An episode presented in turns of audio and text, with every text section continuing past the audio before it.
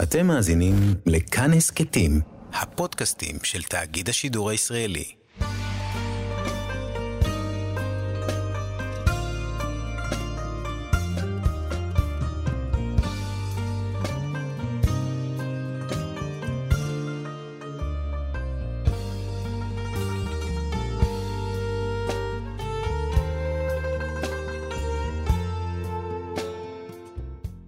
שלום, כאן מורשת, חברותה, לימוד משותף עם רבנים ואנשי חינוך בנושא תנ"ך, הלכה ואמונה. היום אנחנו לומדים הלכה במסגרת יום בריאות הנפש בכאן מורשת, ומארחים את הרב יונתן רוזנצוויג, מייסד עמותת מעגלי נפש שעוסקת בהלכה, קהילה ובריאות הנפש. הוא גם רב בקהילת נצח מנשה בבית שמש. נעסוק הפעם בהלכות בריאות הנפש. שלום לך, הרב יונתן רוזנצוויג. שלום, שלום ידידיה. כשמדברים על המושג הזה, בריאות אה, הנפש, אה, ההשוואה מיד היא באה אל בריאות הגוף. השאלה אם בכלל אפשר להשוות בהלכה בין התחום הזה של בריאות הגוף ובריאות הנפש, עד כמה בכלל ההלכה שאנחנו מכירים עוסקת בכך. השאלה הזאת uh, היא מאוד מהותית והיא נוגעת בשורש העניין. בבריאות הגוף יש לנו הרבה יותר חומר מבחינת ההלכה. לא רק מבחינת הרפואה שהתפתחה הרבה יותר מהר בתחום בריאות הגוף, אבל גם מבחינת ההלכה. ואילו בתחום הנפש, אנחנו עדיין נמצאים במקום שבו החומר ההלכתי הוא יחסית אה, קצר ולא מלא. ודוגמה טובה לכך אה, היא ההסתכלות בחומר הרבני שמצוי אה, בתוך הגמרא. אה, המושג שכנראה רוב השומעים שלך מכירים, זה המושג של השוטה. השוטה הוא אה, מושג שמתאר בריאות נפשית לקויה. ולכאורה, אפשר לומר, טוב, נו, אז, אז חז"ל דיברו על זה, וגם כשאני כתבתי את הספר אמרו לי, מה אתה כותב כל כך הרבה? מה, דיברו על זה, עסקו בזה, אה, כבר, אה, דברים כבר, אה, מה שנקרא, הלכו בהן הנמושות. כלומר, mm-hmm. זה כבר היה. התשובה היא שזה הרבה יותר מורכב מזה. אה, מה שחז"ל הכירו, וזה כמובן מקביל למה שהכירו בכל העולם, זה את התופעות היותר קיצוניות. פרופסור ישראל שטראוס ממעייני הישועה אומר שהשוטה של הגמרא, של המשנה, בעצם מקביל לתופעות של הפסיכוזה או של המאניה. כלומר, מדובר על תופעות שבו אדם אה, מנותק לחלוטין מהמציאות, לא רואה את הדברים בצורה נכונה, בעין פקוחה, ואילו רוב התופעות של בריאות הנפש, רוב ההפרעות של בריאות הנפש שאנחנו רואים היום, שאנחנו מדברים עליהן, לא עונות להגדרות הללו. ולכן בעצם הניסיון שלנו אה, להכין, נקרא לזה, קובץ הלכתי, שהוא רק מבוסס על בריאות הנפש לבדו, אה, זה יהיה אה, מאוד מסובך. ולכן נצרכת ההשוואה לבריאות הגוף, כי לבריאות הגוף, באמת השדה הזה נאבד כמו שצריך. אז אנחנו מדברים על הספר נפשי בשאלתי, הלכות אה, בריאות הנפש, הוצאת קורן מגיד, ואני רוצה לצאת מהנקודת מוצא שלך, של השוטה שהוא, כפי שאמרת, כנראה מקרה קיצון. השאלה היא, האם בכלל אפשר לדבר עליו כבריאות הנפש? אולי זה בריאות השכל, ויש הבדל אולי בין שכל לבין אה, נפש? זה גם שאלה מעניינת. באנגלית אומרים mental health, ו-mental, המנטלי, כן, זה מאוד שונה מנפש במובן של נשמה, של soul, של אה, משהו יותר רוחני. אה, ואילו בעברית אנחנו משתמשים במושג נפש כדי לסמל הרבה הרבה דברים אה, שונים. ולכן, כן, ברור ששכל ונפש זה דברים שונים, ומצד שני הם קשורים, הם אחוזים. זה בזה. ולכן, נכון, יש פה בהחלט מורכבות מסוימת. דרך אגב, אני גם רואה את זה כשאני מדבר עם אנשים. כמה מזה זה עניין רגשי, כמה מזה זה עניין קליני, כמה מזה זה עניין שכלי, כמה מזה זה... באמת, יש פה מורכבות שלמה. אבל אם הייתי צריך לענות על השאלה שלך במילה אחת, הייתי אומר, כן, זה אותו דבר. כלומר, זה קשור זה בזה, ואי אפשר להפריד ביניהם לחלוטין. אפשר במידה מסוימת להפריד, אבל אין ספק שהתחומים הללו קשורים. למה אני שאלת את השאלה הזאת? כי נראה לי שנקודת המוצא של חז"ל בעניין של אה, שוטה, זה בעצם נקודה הלכתית. כלומר, מבחינתנו אנחנו רוצים לדעת האם הוא בר דעת או לא, ולכן האם הוא יכול לקיים את המצוות כן או לא. כלומר, יש כאן שאלה מאוד ככה ברורה וחדה. וכשאתה מדבר על בריאות הנפש, יש כאן משהו מאוד רחב, ולכן יש כאן את השוני הגדול הזה. נכון, אמ, נכון, אתה צודק. ובאמת זה קשור במשהו שכותב אמ, הרמב"ם, וקצת אה, הזכרתי לך אותו אה, פעם אחרת, שעניין שהרמב"ם כותב שהסיבה שהשוטה הוא פטור, הוא לפי שהוא אינו בן מצוות. זה דבר מאוד מעניין בפני עצמו. הרמב"ם מגיע להגדרה הזאת של השוטה אך ורק בסוף אה, יד החזקה, שזה מאוד מאוד מוזר, וכל הפוסקים והמפרשים מדברים על זה. אבל לכאורה היית מצפה שהרמב"ם יגיד, הסיבה שהשוטה פטור זה לפי שאינו בר דעת. כמו שאתה אמרת, עניין שכלי. כן. שאדם בעצם לא מסוגל לקיים את המצוות, הוא לא בר דעת, הוא לא מבין מה קורה סביבו, ולכן. אבל הרמב"ם לא כותב את זה. הוא כותב לפי שאינו בין מצוות. וזה הולך בדיוק לנקודה שאתה אומר. כי יש פה קשר לכאורה בין הנפש, כלומר, הנפש המצווה משמיים, mm-hmm. בזה שאדם הוא לא בין מצוות, שהוא לא בר חיובה, אה, לבין העובדה שהוא לא בר דעת, שהוא לא בר שכל. אלו בעצם הקשרים הללו. רמושה פיינשטיין מסביר שהסיבה שהרמב"ם כותב את הדברים הללו זה בגלל שמבחינתו, ברגע שאדם לא מחויב במצווה אחת, אז בעצם יש פה בעיה בגברא המחויב, אה. באדם, כן? האם יש לו חיוב על הגברא, על האדם שהוא מחויב בכל המצוות. או במילים אחרות, אין מצוות לחצאין, בלשון של רב משה פיינשטיין. אין אפשרות להתחייב לחצאין. ולכן, אתה צודק, יש לכאורה חילוק בין הפן הרוחני שלי לבין הפן השכלי שלי, אבל ברגע שהפן השכלי לא עובד, ברגע שאני לא בר דעת ואני לא יכול לקיים את המצוות, בעצם זה משפיע על כל הנשמה, על כל הקשר לריבונו של עולם ולתורה, ככה שאני לא יכול להיות מחויב לחצאים. כן. בואו ננסה להבין את ההגדרות של שוטה בפנת ההלכה, ועד כמה אפשר לומר שההגדרות הללו תואמות את הקליניקה של היום. אוקיי, okay, אז אני תמיד מנסה לתת אה, דוגמה לדבר הזה, כי אמרתי מקודם, אדם שאין לו קשר למציאות או שהוא לא אה, לגמרי מאופס. אה, אני נותן, מנסה לתת דוגמה מ, אה, מהפרעה טורדנית כפייתית, מ-OCD. Mm-hmm. ואני תמיד אומר, אם אתה תבוא לאדם שיש לו OCD, שנאמר פותח וסוגר את הדלת 50 פעם לפני שהוא אה, עוזב את הבית, או שוטף את הידיים 100 פעם וכולי, ותגיד לו, תגיד, אתה יודע שמה שאתה עושה זה, זה לא נורמלי, זה לא רגיל. הוא יגיד לך, אני יודע. זה לא שאני מסתכל על כל העולם ואני אומר לעצמי, וואלה, למה הם לא עושים אותו דבר? זה לא ככה. כן, ההסתכלות שלו, הוא מבין שמה שקורה פה, זה לא, אבל הוא חייב. הוא חייב, אין מה לעשות, יש לו אובססיה, יש לו קומפולסיה, כן? והוא חייב ה, לעשות את הדבר הזה כדי להרגיש בנוח, כדי שההרגשה ה, הלא טובה שיש לו תעבור. אבל אדם שיש לו סכיזופרניה, אדם שיש לו הפרעה דו-קוטבית אחת, שיש לו מניה, והוא חושב שהוא סופרמן, והוא יכול לקפוץ מגג של בניין ולשרוד, או שהוא חושב שרודפים אחריו, וכל מיני דברים מהסוג הזה. אדם הזה, אם תגיד לו, אתה יודע שתפיסת המציאות שלך היא לוקה בחסר, היא שגויה, הוא, הוא, לא, הוא לא יבין את זה. הוא חי בדמיון? כן, הוא חי בדמיון מסוים. יש לו, או שהוא רואה דברים שלא קיימים, או שהוא שומע דברים אה, שלא בעצם אה, קורים. אה, כן, דברים מהסוג הזה. יש לו תפיסת מציאות, בוחן המציאות שלו לקוי, אם תרצה את הטרמינולוגיה המקצועית, כן? בוחן המציאות שלו לקוי.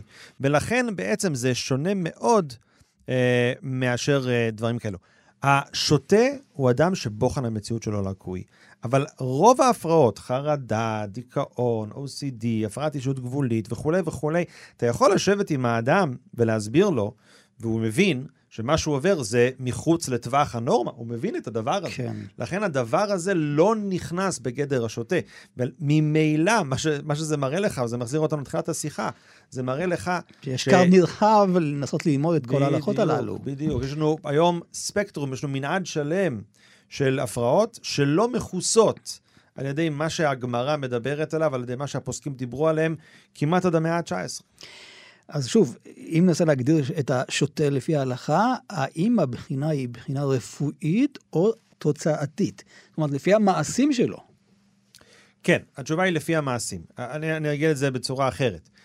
אה, לפעמים שואלים, שואלים אותי האם אני צריך אה, דיאגנוזה כדי לפסוק. והתשובה mm-hmm. היא, אה, זה מורכב. מצד אחד דיאגנוזה עוזרת לפסוק, אבל היא לא, היא לא מחויבת. אני יכול, אם אני רואה אדם במצוקה, בכאב, ואני רואה את התוצאות של הדבר הזה, כן? אז זה לא משנה לי, הרי אם אני רואה אדם בפיקוח נפש, זה לא משנה לי כרגע, לכאורה, למה הוא בפיקוח נפש. אני יודע שאני חייב להציל אותו, כן? אבל לפעמים לדעת למה הוא בפיקוח נפש יעזור לי להציל אותו יותר נכון, כי אני אבין מה הסיבות ומה גרם לזה ואיך הוא הגיע לזה. כן, אז ברור שלדעת את הדיאגנוזה זה בהחלט עוזר ומסייע. אבל רק מה שאני אומר, זה שכן, זה לפי התוצאה בעיקר, ולא לפי הסיבה לדבר הזה, אבל בסופו של דבר, לדעת את הסיבה, זה יכול לעזור לדרכי הטיפול ודרכי הפסיקה בסופו של דבר. מה מבחינת התוצאה היא באה וקובעת עד כמה אדם הוא שותה? שהוא מזיק לעצמו, מזיק לאחרים? מה הכללים כאן? אז שאלה טובה. אה, כאשר אנחנו מסתכלים על הדברים מבחינה, מבחינת החוק הכללי, החילוני, גם בחוץ לארץ הרבה פעמים, אתה לא יכול לאשפז אדם, אשפוז כפוי הוא רק כאשר האדם מזיק לאחרים או לעצמו. אי אפשר לאשפז אך ורק על, על פי אה, אה, סימפטומים, כלומר, על פי זה שיש לו בוחן מציאות לקוי. זה, זה בפני עצמו הרבה פעמים לא סיבה מספקת, אבל בהלכה, עצם בוחן המציאות הלקוי יכול אה, בהחלט להכיל על האדם גדר של שוטה לעניין אה, זה שהוא לא יכול לעלות לתורה, לא יכול להוציא אחרים ידי חובה ודברים מהסוג הזה. אבל שוב, הרבה פעמים אנחנו נחפש את ההשלכות הפרקטיות כדי להיות בטוחים oh. שמה שקורה כאן זה אכן שטות. כיוון שאנחנו לא רוצים להכיל על האדם גדר של שוטה ולהוציא אותו מהכלל. אה, וככה בעצם לתת לו, בעצם לעשות לו סטיגמה במידה מסוימת, בלי שהדבר הזה באמת יהיה נכון ו- ומתאים. כי אנחנו מוצאים בהלכה את העניין של שותה להרבה דברים ולדבר אחד, וגם, אני כבר אוסיף, תשלים את זה אחר כך, שזה לא מאוד קבוע, אלא זה גם אקראי. נכון. אה, פה יש לנו uh, מורכבות מסוימת, כן? אז אני, אז אני אסביר ממש בקצרה. כדי לא להעלות את השומעים אה, ביותר מדי, ביותר מדי אה, פלפולים. יש לנו אדם שהוא עיתים חלים, עיתים שותה. אדם כזה הוא in and out, כמו אדם בדמנציה אה, בתחילת דרכו הרבה פעמים, שלפעמים הוא איתנו, מה שנקרא, ולפעמים הוא לא איתנו. אדם כזה, כאשר הוא עיתים חלים, עיתים שותה, אז בשעת חלימותו, כשהוא פיקח, כשהוא בריא, אנחנו מתייחסים אליו כבריא, וכשהוא שותה, אנחנו מתייחסים כן. אליו כשותה. יש לנו שותה לדבר אחד, האדם הזה, הוא שותה לדבר אחד תמיד. זה כמו מישהי עם אנורקסיה לדוגמה, כן? שהיא תמיד עם העניין הזה. בכל שאר התחומים היא מתנהגת בצורה נורמלית ורגילה, אבל בתחום הזה של האכילה, יש לה עניין שהוא תמיד איתה, תמיד איתה. זה שותה לדבר כן. אחד, זה משהו אחר. ויש לנו כמובן אדם שהוא שותה גמור, הוא שותה לכמה תחומים, בכמה עניינים, בכל uh, גופו, uh, מה שנקרא. זה כמובן uh, uh, גדר אחרון. אז אלו, אלו באמת גדרים שונים בתוך העניין של השותה. כסיכום, כשמתייחסים לשוטה, אני יכול לבוא ולומר שהוא פטור מהמצוות כי הוא אנוס ולכן אה, לא מחייבים אותו?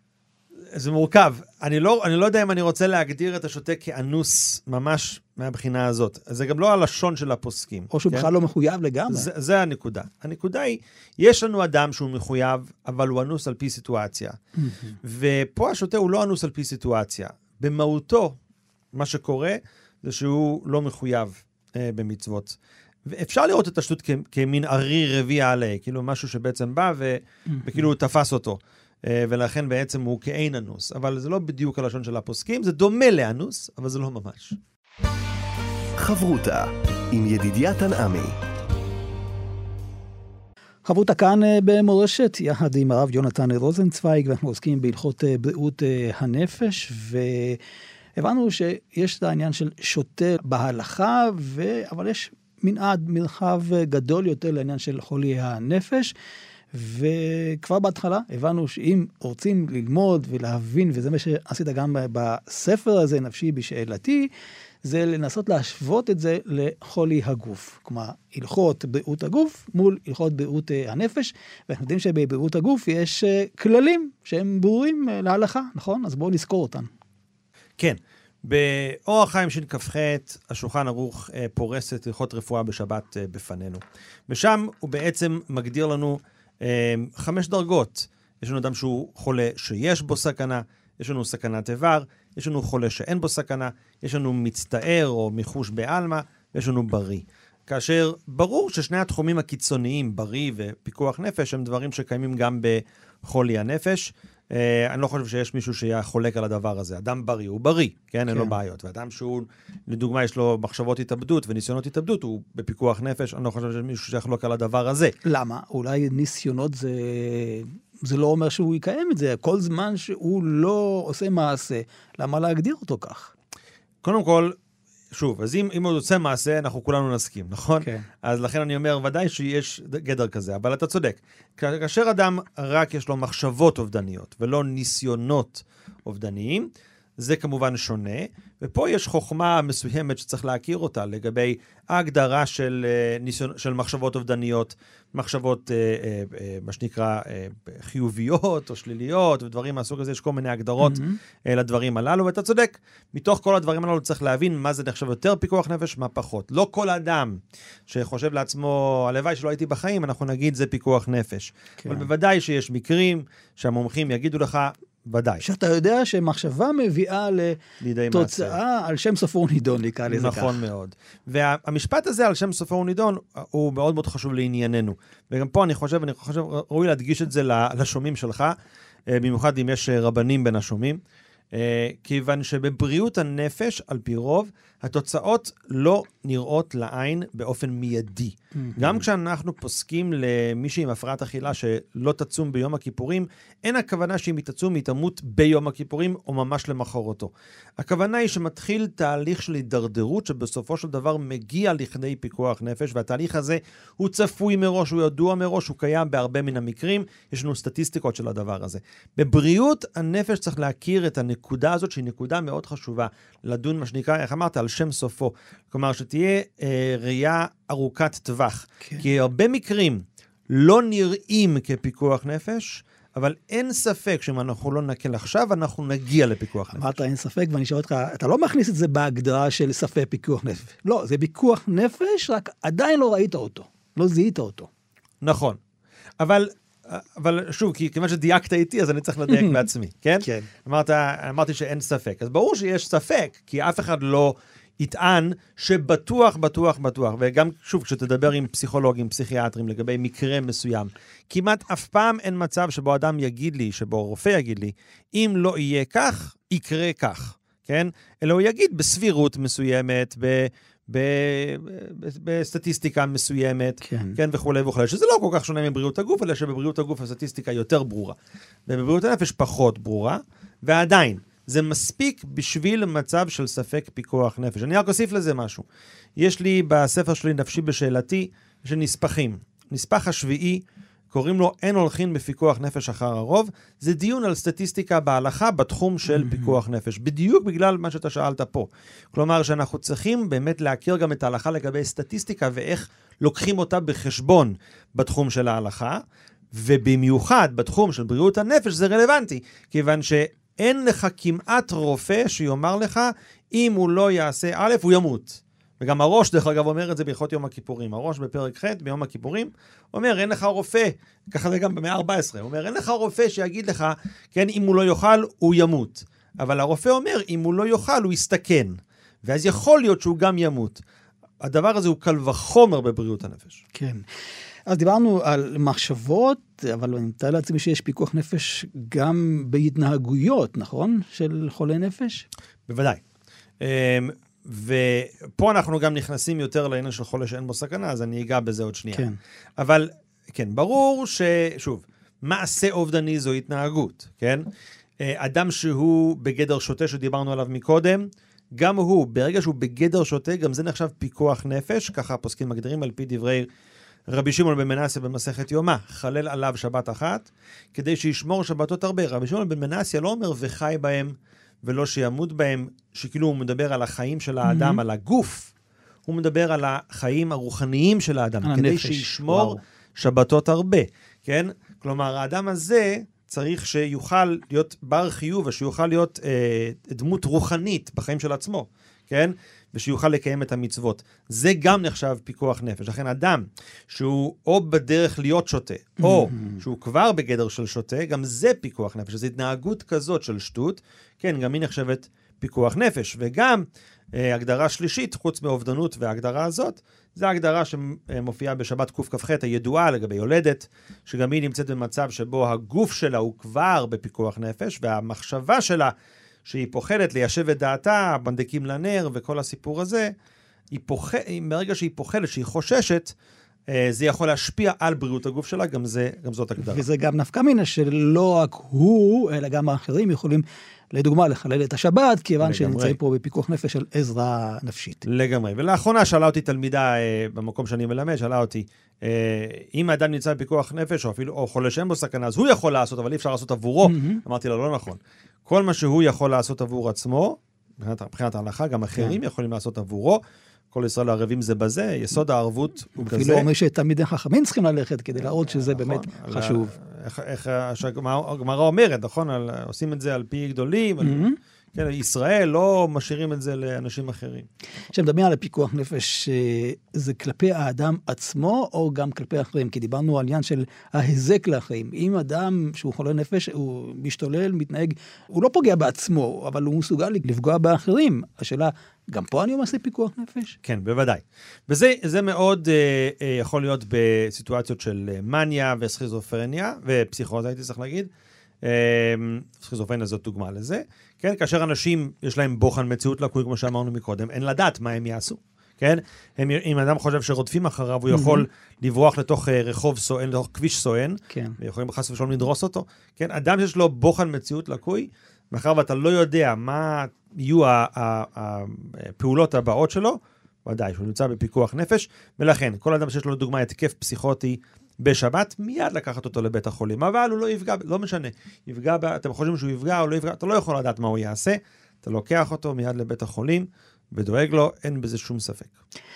אז אין ספק, אבל בואו נדבר עכשיו על ספק פיקוח נפש. ננסה להבין איפה אנחנו פוגשים את ההלכה הזאת.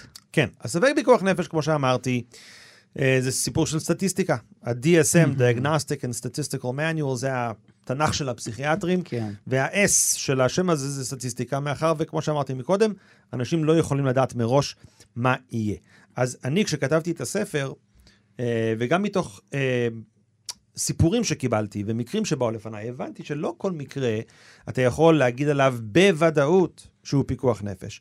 רבים המקרים שבהם א', אתה לא יכול לקבוע בוודאות שזה אכן אה, סכנה לאדם, ומצד שני, הרופא המטפל לא יכול, לא יכול להגיד לך שזה לא. כלומר, אתה שואל פסיכולוג או פסיכיאטר, והוא אומר לך, תשמע, יכול להיות ואני לא יודע, תגיד אתה, כן? הוא רוצה שאני, שאני, שאני אפסוק.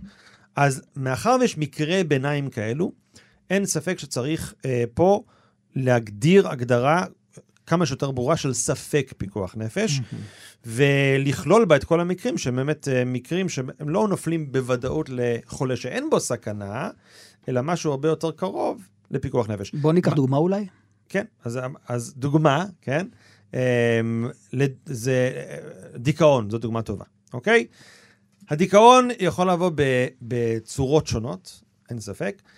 לא כל דיכאון הוא פיקוח נפש, אבל אם אני רואה אדם שיש לו דיכאון, וחוץ מהדיכאון, והדיכאון הזה הוא חמור, וחוץ מהדיכאון הזה היו לו ניסיונות אובדניים בעבר, ועכשיו אין לו, הוא לא, הוא לא עשה ניסיון אובדני בעבר הקרוב, אבל יש לו מחשבות אובדניות. אני הייתי אומר שהאדם הזה נמצא בספק פיקוח נפש. אם הוא היה אומר לי, "אה, עכשיו אני עומד לפני יום הכיפורים, ויכול להיות שהצום ידרדר אותי. כן, מה לעשות? ספק פיקוח נפש. אתן לך דוגמה אחרת. הייתה נערה שהתקשרה אליי, אמרה לי שיש לה OCD, ה-OCD שלה היה ממש גובל בפיקוח נפש. היא הייתה לוקחת אה, ליטרים של אקונומיקה ושוטפת בהם את הגוף. כך היא אמרה לי, כן? והדבר הזה גרם לה כוויות בכל הגוף, עד כדי כך שהרופאים אמרו לה שהיא ממש ב- בשערי מוות. עכשיו, כשהתקשרה אליי זה כבר היה יותר טוב המצב, אבל היא עדיין השתמשה באקונומיקה, לא בליטרים ליטרים כל יום, אבל השתמשה בזה עדיין פה ושם. עכשיו, היא אמרה לי, אם אני לא משתמשת בפלאפון בשבת להסיח את דעתי, אני חוזרת להתנהגות הזאת. האם אני יודע שזה ודאי יקרה? לא, אני לא יודע. האם יש לי מספיק מידע כדי להגיד שזה לכל הפחות ספק פיקוח נפש? בוודאי. אז מה שנשאר לנו עכשיו אה, ללמוד זה העניין של החולה שאין בו סכנה. אז, אם, אז חולה שאין בו סכנה, אה, זה אדם שהוא אה, לא נמצא בסכנה כמובן, אבל ההפרעה שלו משפיעה עליו בצורה פונקציונלית. כלומר, זה מפריע לשגרת החיים, לדברים הרגילים שהאדם עושה, כן? אתן לך דוגמה. אה, טריכוטילומניה. טריכוטילומניה זאת לא הפרעה שהיא כל כך מוכרת, הפרעת תלישת שערות. אה, זאת טריכוטילומניה. זה לא נשמע כל כך גרוע, ש- דיכאון נשמע גרוע, סכיזופרניה נשמע גרוע. זה לא נשמע גרוע, זה גרוע. היא, אה, הייתה אישה אחת ששלחה לי תמונות של הראש שלה. היו לה קרחות קרחות בכל הראש בגלל ההפרעה הזאת. היא לא יצאה מהבית, היא לא הלכה לשום מקום, היא לא הסתובבה עם חברות, היא לא הלכה לק- לקניות בגלל הדבר הזה. כלומר, ההפרעה הזאת הרסה לה את החיים. עכשיו, השולחן ערוך אומר שחולה שאין בו סכנה זה מישהו שנפל למשכב. הרמ"א מוסיף על דבריו, שגם מי שמתהלך כבריא, אבל הוא חולה כל גופו, גם הוא נחשב חולה שאין בו סכנה. האישה הזאת התהלכה כבריא, היא לא הייתה במיטה, זה נכון, כן? אבל היא לא יצאה מהבית, היא לא עשתה דברים קלאסיים, מרכזיים ושגרתיים. אבל מה הנפקא מינה ההלכתית עכשיו לזה? היא רצתה לדעת, השאלה שלה הייתה, היא אמרה שהיא ראתה שהיא מפסיקה אה, לתלוש שערות כשהיא סורגת. אז היא רצתה לדעת מותר לה לסרוג בשבת.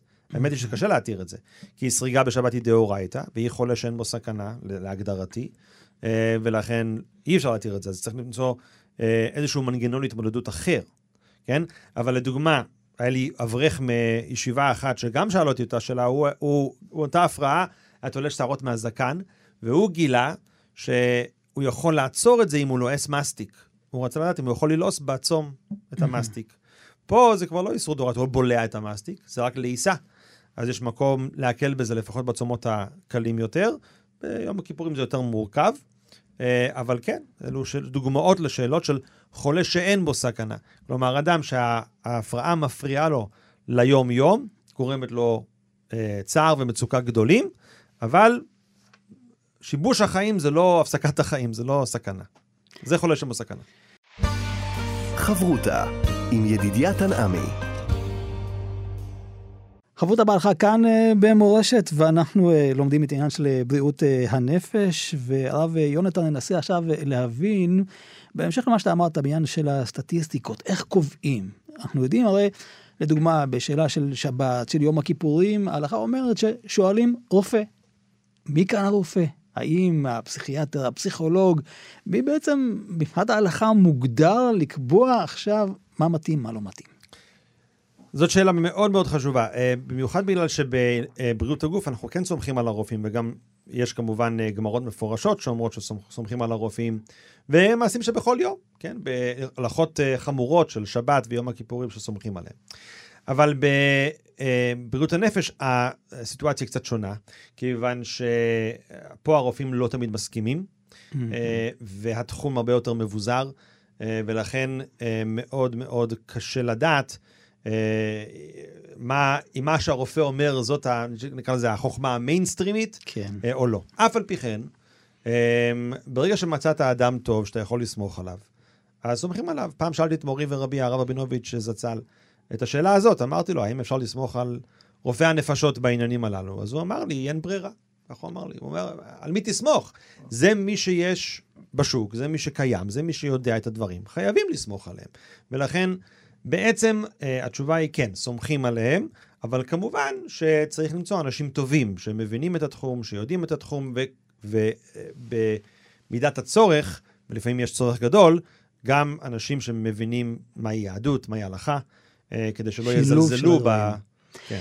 אבל כאן יש כאן את השאלה הגדולה, עד כמה מי שעכשיו ניגש לפסוק על רבני קהילה, רבני ערים וכדומה, עד כמה הם מתמצאים בנושא כדי לדעת באמת מי הכי מתאים. עכשיו, זה אפילו בשאלות פשוטות, אני לא יודע עד כמה יש הכש- הכשרה לרבנים בתחום הזה. נכון. אה, אין הרבה הכשרה לרבני, לרבנים בתחום הזה, וגם כאשר יש הכשרה לרבנים, ואני ראיתי פה ושם פליירים אה, וימי עיון, על פי רוב זאת הכשרה בתחום של בריאות הנפש אה, עצמו. כלומר, מה, מה אני מתכוון? כלומר, בוא תשמע הרצאה על ה-OCD, בוא תשמע הרצאה על, אה, על דיכאון וכולי. לא עוסקים בפסיקת הלכה אהה. בתחום בריאות הנפש. אנחנו במעגלי נפש, בארגון שלנו, התחלנו בעצם הכשרות לרבנים, אה, ואנחנו עושים את זה כבר אה, שנתיים. אה, ואנחנו רואים אה, ברכה גדולה בדבר הזה. באמת, הרבנים צריכים להתמצא קצת יותר, גם בתחום המקצועי, כן, אבל לא צריכים להפוך לאנשי מקצוע. מה שכן צריך להבין איפה זה פוגש ואיך זה נפגש, להבין כמה דברים בסיסיים. מתוך זה אפשר לבוא לפסיקת הלכה בצורה יותר נכונה. אני, אני uh, תמיד אומר, אני, אני מכיר את חבריי הרבנים, הם אחיי ורעיי, הם אנשים טובים, מקדישים ממש לילות כימים uh, לצורכי ציבור, אנשים רגישים וטובים. Uh, אבל, גם עם כל הרגישות, עם כל הרצון הטוב, פעמים רבות אני שומע, לצערי, אה, פסיקות הלכתיות שהן לא במקומן. אה, בתחום הזה של בריאות הנפש, מתוך חוסר הבנה. אני, אני אפילו אתן לך דוגמה. כן. כן, אה, יום הכיפורים קרב ובא. והתשובה בשליפה של כל רב למי שנותנים לו לאכול ביום הכיפורים או לשתות, זה תאכל ותשתה בשיעורים. תמיד אומרים את זה, כן? זאת התשובה. Mhm. וגם כשאתה שואל סתם אנשים, מי שאוכל, מה, הוא אוכל ושותה בשיעורים. ובתשעה באב שואלים אותי, בשיעורים או לא בשיעורים, כן, וכולי וכולי. כולם יודעים, בשיעורים. להגיד למישהי עם אנורקסיה, שתאכל ותשתה אה. בשיעורים, זה נוראי. באמת, אני חושב שזה נוראי. ושוב, תשאל אנשים שמתמחים ותראה שגם הם אומרים. כיוון שלמה? זאת הבעיה שלה. בדיוק. אנורקסיה זה בדיוק לאכול ולשתות בשיעורים. זה לאכול ולשתות בש... בכמויות... אתה בעצם אומר לה לעשות את ההתנהגות האנורקסית. אותה התנהגות שבמחלקה מנסים תמיד תמיד ל- ל- לעצור, שהיא לא תעשה את זה יותר וכולי וכולי. בא הרב ואומר לה, כן, ודאי, מתוך רגישות הוא אומר לה, Mhm. כן, ודאי, את תאכלי ותשתי ביום הכיפורים בשיעורים אבל, כן? חס ושלום. אז מה הפתרון? אה, היא צריכה לאכול ולשתות כמו שהרופא אומר, לפי מה שהרופא אומר. כמה שהיא צריכה לאכול, לפי מה שאומרים לה. ולפי הרופא, הדיאטנית, לא משנה מי, שה- מי שאחראי עליה. זה מה שצריך לעשות. ולכן, אם אנחנו באמת רוצים לפסוק הלכות בתחום בריאות הנפש, אתה צודק לחלוטין, אנחנו צריכים להתמקצע בזה קצת. לא מבקש מאנשים שעכשיו, אה, כמו שאני ביליתי על זה ארבע שנים וכתבתי ספר, הכל בסדר, אבל כן לבוא, לשמוע, לפחות, אני תמיד תמיד אומר, לפחות שהרב ידע מה הוא לא יודע. זאת התחלה. כן.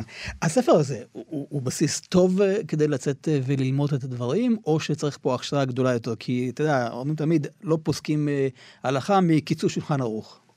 וגם מהספר שלי אסור לפסוק הלכה, אני מפסיק, אני מסכים, כן? אה, וגם כתבתי את זה בהקדמה לספר, שאני אה, רואה את הספר כמין אה, מקפצה, כמין בסיס לדיון. אה, גם ספר ראשון מסוגו, אני חושב שאין ספק שיהיו בו גם דברים שצריכים תיקון ו- וצריכים עיון. אבל כן, אני חושב שמי שקורא את הספר בעיון עם הערות שוליים וכולי, יכול, רב שקורא את זה, יכול להבין הרבה יותר את התחום, להבין הרבה יותר במה מתחשבים, על מה צריך לחשוב אה, וכולי, ואז מתוך, אה, כשבא מקרה ספציפי, כן? מתוך דיון הן עם השואל והן עם איש המקצוע שמטפל בשואל, כן. יכול להגיע לתשובה נכונה. בוא ניגע עכשיו אה, בבעלי צרכים מיוחדים וכדומה, דברים שלכאורה זה לא מה שדיברנו קודם, עניין של אה, השוטה או מחלות אה, קצת אה, יותר אה, חמורות. דברים שהם חיים וקיימים, ואנשים אה, חיים מתוך קהילה. אתה נוגע גם בנושאים הללו בספר, נכון? כן, לגמרי. לגמרי נוגע בד- בד- בדברים הללו. אני חושב ש... אני, אני חושב שחשוב לנו להבין. אנשים עם בריאות נפשית אה, לקויה גרים בינינו. כי לפעמים אתה אומר, אה, יש לך בעיה פסיכולוגית? תלך לפסיכולוג או לפסיכיאטר או לעובד סוציאלי וכולי. זו טעות. זאת לא טעות לשלוח אותם לשם. כן. זאת טעות לחשוב שבזה ייפתרו כל בעיותיהם.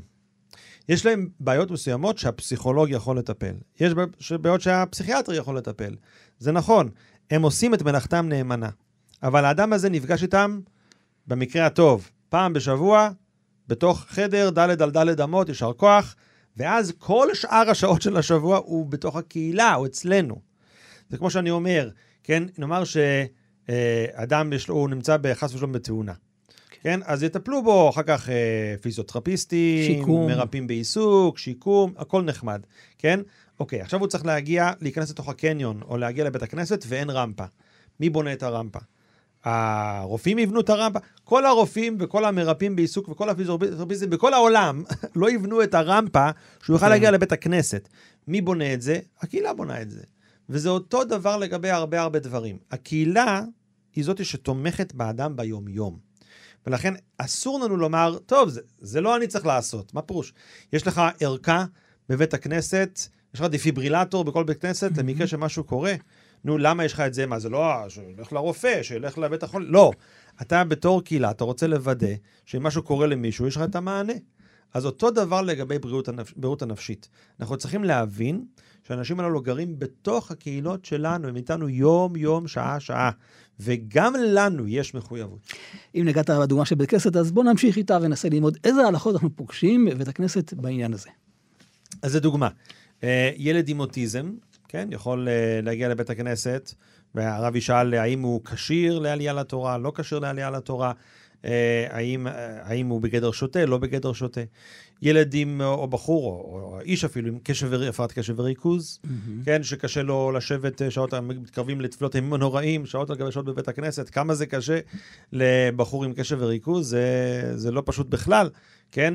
שוב, השאלה היא, האם אנחנו מעדיפים שהוא לא יהיה? כלומר, בוא, שיהיה רבע שעה וילך, או שמעדיפים שהוא יושב שם עם ספינר, או כל צעצוע אחר, ויש שם שעה ולא רבע שעה, כן? זאת החלטה של, של רב, זאת החלטה של בית כנסת, זאת החלטה של קהילה. האם היא מעדיפה שהבחור יהיה חלק או לא יהיה חלק במחיר מסוים. אבל שאלה למשל, האם הוא יכול להיות שליח ציבור? זו שאלה הלכתית ששוב, נוגעת באותה שאלה שדיברנו בהתחלה של שוטה, עד כמה הוא מחויב במצוות ועד כמה עסקו בשאלה הזאת, אדם עם אוטיזם וכדומה. אז לגבי כשירות כללית, דווקא בזה יחסית עסקו, כיוון שכמו שאמרנו בהתחלה, השוטה כן נידון בפוסקים. בעיקר סביב uh, תחומי אבן העזר וחושן mm-hmm. משפט, לגבי כשירות לתת גט או לעשות uh, קניין. בכלל להתחתן, יכול להתחתן, נכון, לא להתחתן. נכון, זה, וזה יש בהחלט דיונים. כן. ולכן, כתוצאה מכך, גם יש דיונים בהחלט בכשירות לדברים שבקדושה ודברים מהסוג הזה. אמ, אבל סביב אוטיזם ספציפית... כדוגמה אני לוקח את זה, כי יש כן, הרבה הפרעות. לא, שם אני אומר, שם כן. אה, אוטיזם או דמנציה, אה, מצבים שבו אדם, כן, שוב, הוא לוקה באיזשהו בוחן מציאות מסוים, השאלה היא עד כמה, כן? ועד כמה זה משפיע. רוב המקרים של האוטיזם לא יהיו בגדר שוטה. וגם הרבה מהמקרים של הדמנציה, לא רוצה להגיד uh, רוב. אני לא יודע, זה תלוי uh, כמה אנשים יש בכל קבוצה, ואני לא בטוח. כן, כלומר, להשלמת מניין אין שום בעיה. נכון, ברוב המקרים. באוטיזם. כן. בדמנציה בהרבה מן המקרים, אבל, אבל כן, על, על, פי רוב לא תהיה שום בעיה. אה, ושוב, כל מקרה לגופו כמובן. לקראת אה, סיום אני רוצה לשאול אותך שאלה, אולי שהיא מסכמת ואולי גם מאבחנת. אה, דיברנו על חולי הגוף, כל מיני מצבים. אז אין ספק שאדם נמצא כרגע באיזה בעיה מסוימת, אני אומר שהוא חולה, אבל ברגע שהוא עובר את הבעיה הזאת, הוא לא חולה. אז כשאני מתייחס לחולי הנפש, אני כל הזמן מתייחס אליהם כחולה נפש, או רק כשאני פוגש את הבעיה עצמה? יש פה שאלות גדולות של טרמינולוגיה. אה, גם מבחינת אה, זה שאנחנו לא רוצים כמובן אה, להעליב אף אחד. ולכן גם ההגדרה של שוטה, אני תמיד אומר מוגדר כשוטה, אני לא אומר הוא שוטה. Mm-hmm. וגם פה חולה, אני תמיד אומר מתמודדי נפש, ולא חולי נפש, וואו. כיוון שלא כולם רואים את עצמם כחולים, ולא אצל כולם הדבר הזה הוא מתמיד והוא כרוני בצורה כזו. ולכן, וגם יש הפרעות אישיות שהן חלק מהאדם, כן? אז שוב, אכן הטרמינולוגיה פה יכולה להיות מאוד מאוד חשובה.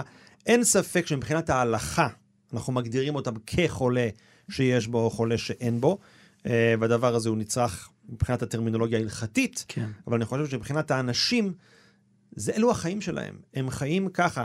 האם היית מגדיר אדם שנמצא בכיסא גלגלים כחולה, הוא איבד את היכולת ללכת, עכשיו הוא בכיסא גלגלים כל החיים, הוא לא חולה, זאת המציאות שלו. אנחנו צריכים להבין שגם בחולי הנפש הרבה פעמים ההתמודדות הנפשית היא לא חולי במובן הזה, היא, היא מציאות חיים שאדם נמצא איתה כל הזמן. מתוך הניסיון שלכם, איך אותם חולים רוצים שיתבוננו עליהם? אני חושב שהסטיגמה בתחום בריאות, בתחום בריאות הנפש היא מאוד מאוד משמעותית, ולכן אה, מה שהם היו רוצים בעיקר זה נורמליזציה. וזה מה שאני נותן להם, זה מה שהרבנים, הקהילה יכולה לתת להם. כיוון שאני רוצה להסביר את הנקודה הזאת ממש ברגע אחד. כשאדם הולך לרופא, הוא לא מרגיש נורמלי, הוא מרגיש לא נורמלי. לכן אני אצל הרופא. כן. אם הכל היה בסדר, לא הייתי אצל הרופא. כשהוא הולך לפסיכולוג או פסיכיאטר, זה לא נותן לו נורמליזציה, זה נותן לו הפוך. במידה מסוימת זה מגביר את הסטיגמה העצמית שלו על עצמו. אני לא בסדר, אני לא בקו הבריאות, אני הולך לרופא.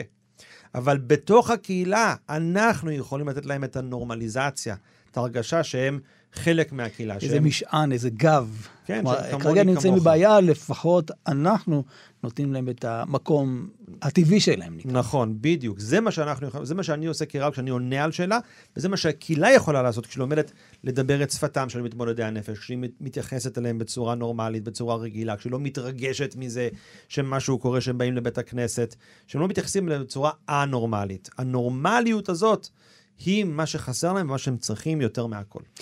הרב יונתן רוזנצוויג, מייסד עמותת מעגלי נפש, עוסקת בהלכה, קהילה ובריאות אה, הנפש, וגם בספר שמסכם נפשי בשאלתי את הלכות בריאות הנפש.